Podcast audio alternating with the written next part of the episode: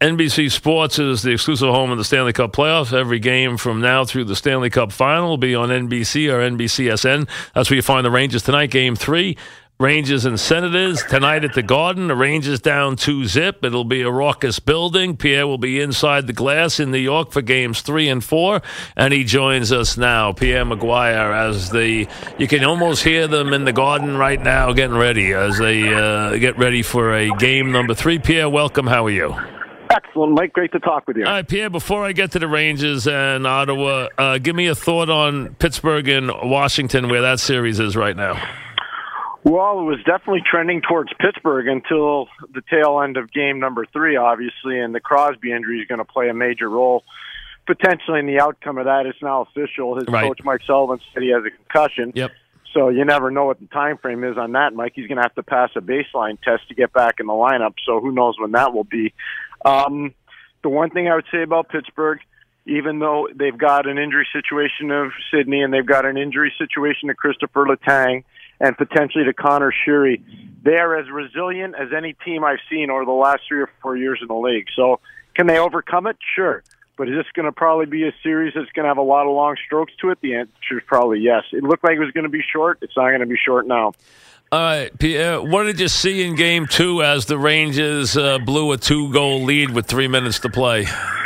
They blew, blew three two goal leads. You know, that's the thing that's really troublesome to me as I watched it, uh, Mike. I mean, you have a you have a, a three one lead, a four two lead, and a five three lead, and you blow them. You can't do that. Um, I don't think they respected the opposition. If you want to know the truth, Mike, the way they were playing, they were giving up. You're on a power play with less than ten minutes to go, and you're giving up shorthanded chances against. That's wrong. That's not paying attention to details. And when you win games, and the Rangers have won a lot of games, and they've been a very good playoff team under Vigneault, they, and even under John Tortorella, they always paid attention to little details. For whatever reason, Mike, that day, just on that day, they didn't pay attention to little details, and it cost them. It really did.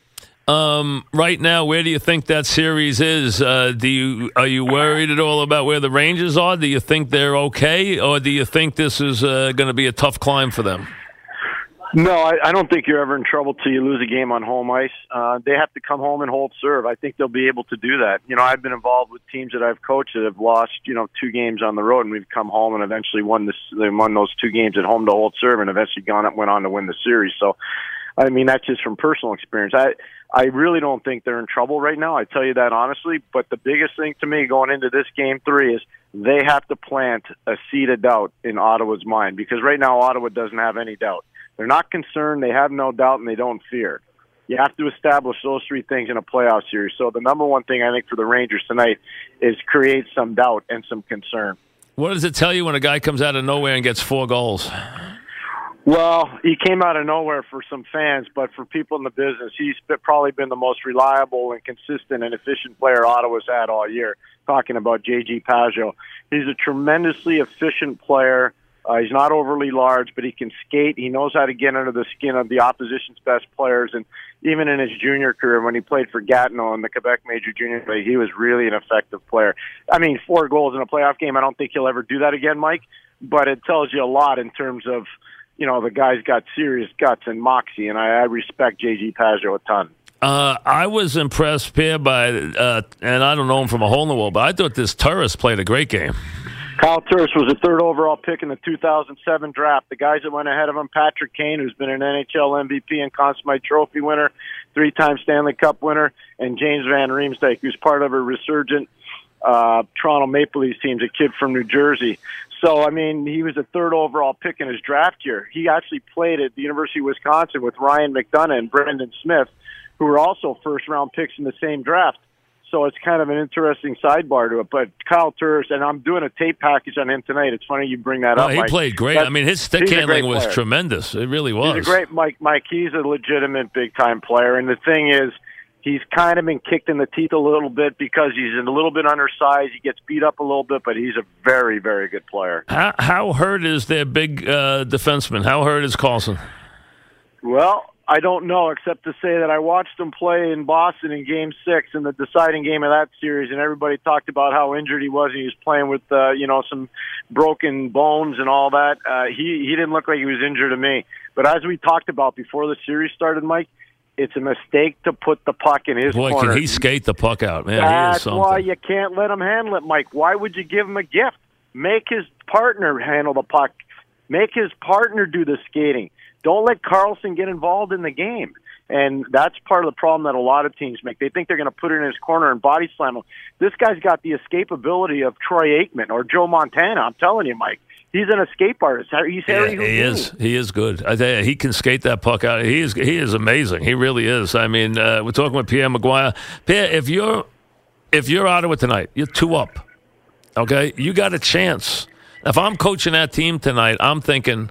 Now, let's say I'm thinking on the way into the series that I might not be as good as the other team. Let's just say that I think that in the back of my recesses. I find myself two up, even winning a game maybe I shouldn't have won in game two, but I win it. Now I'm up two up.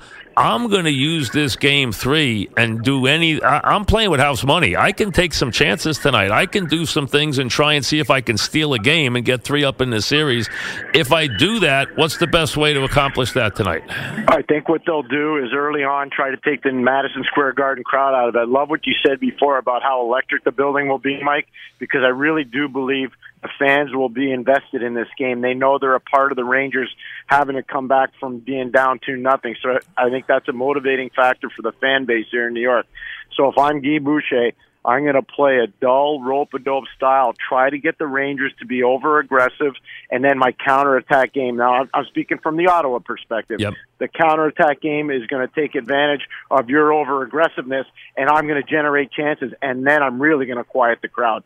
That's what I would try to do. It doesn't mean they'll be able to do it, but what we talked about, you and I, before the series started, Ottawa's got this unbelievable neutral zone system that can just turn the neutral zone into a swamp and it's really tough to penetrate. So the Rangers are going to have to be really smart in terms of how they pursue the offensive part of the game. And you said they'd be good with a lead, which they have been when they've had one. They're uh, the one thing I'd say about Ottawa is uh, not enough people watch them this year. They're uh, they were not respected enough around the hockey world. Karlsson led their team in scoring. He's a defenseman by ten points.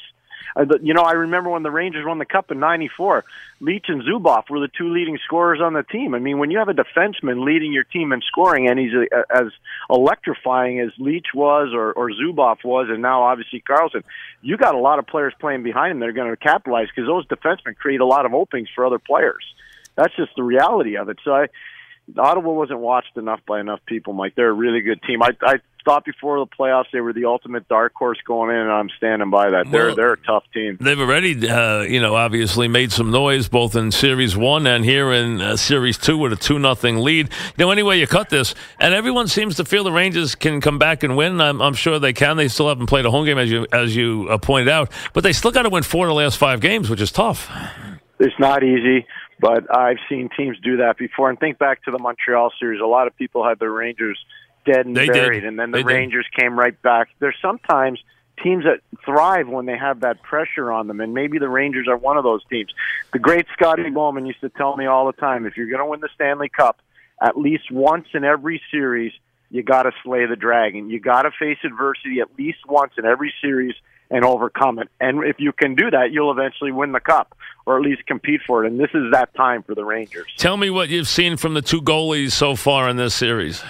Um, I would say the game two was an aberration for both.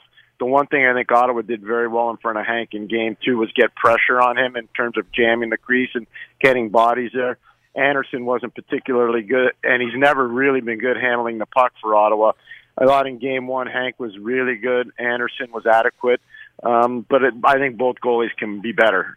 You said you're highlighting Turris for Ottawa tonight. Who are you highlighting for the Rangers tonight? they're hitting. It's a team concept for the Rangers, and I think if they get into the physical part of the game the way they did with Montreal, especially Girardi, McDonagh, Staal, uh, Kreider, some of the bigger bodies, if they start bashing people around, that will take a little bit of the edge out of the Ottawa game. That's the one thing that I thought really set Montreal back. The Rangers' determination to make it a street fight in a lot of instances, especially around Henrik Lundqvist. They didn't do that very much in game number two. They need to do a lot more of that in game three. Thanks, Pia. We'll chat. Thank you. Thanks a lot, Mike. Really appreciate it. Thank you. Pierre McGuire. you'll see him tonight. It'll be between the glass uh, at the Garden for game number three back after this.